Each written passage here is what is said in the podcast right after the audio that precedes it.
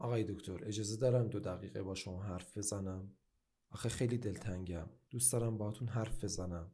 دکتر خودکارش را روی میز گذاشت و به صندلی پشت به آفتاب تکیه داد و با صدای آرامی گفت بفرمایید.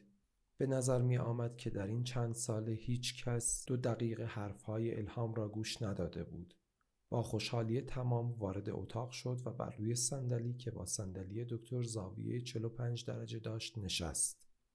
برخلاف سرمای سوز آن فصل گرمای آفتاب صورت پرموی الهام را نوازش می کرد.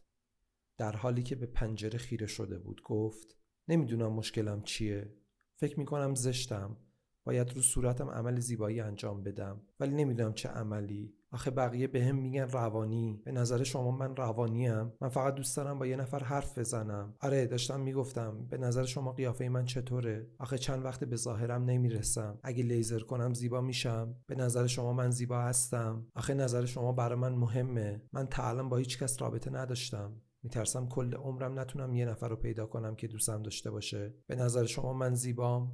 آخه به من میگن دو قطبی داری؟ دو قطبی خوب میشه؟ چرا دو قطبی شدم؟ من که زیبا بودم. آخه من سنی ندارم.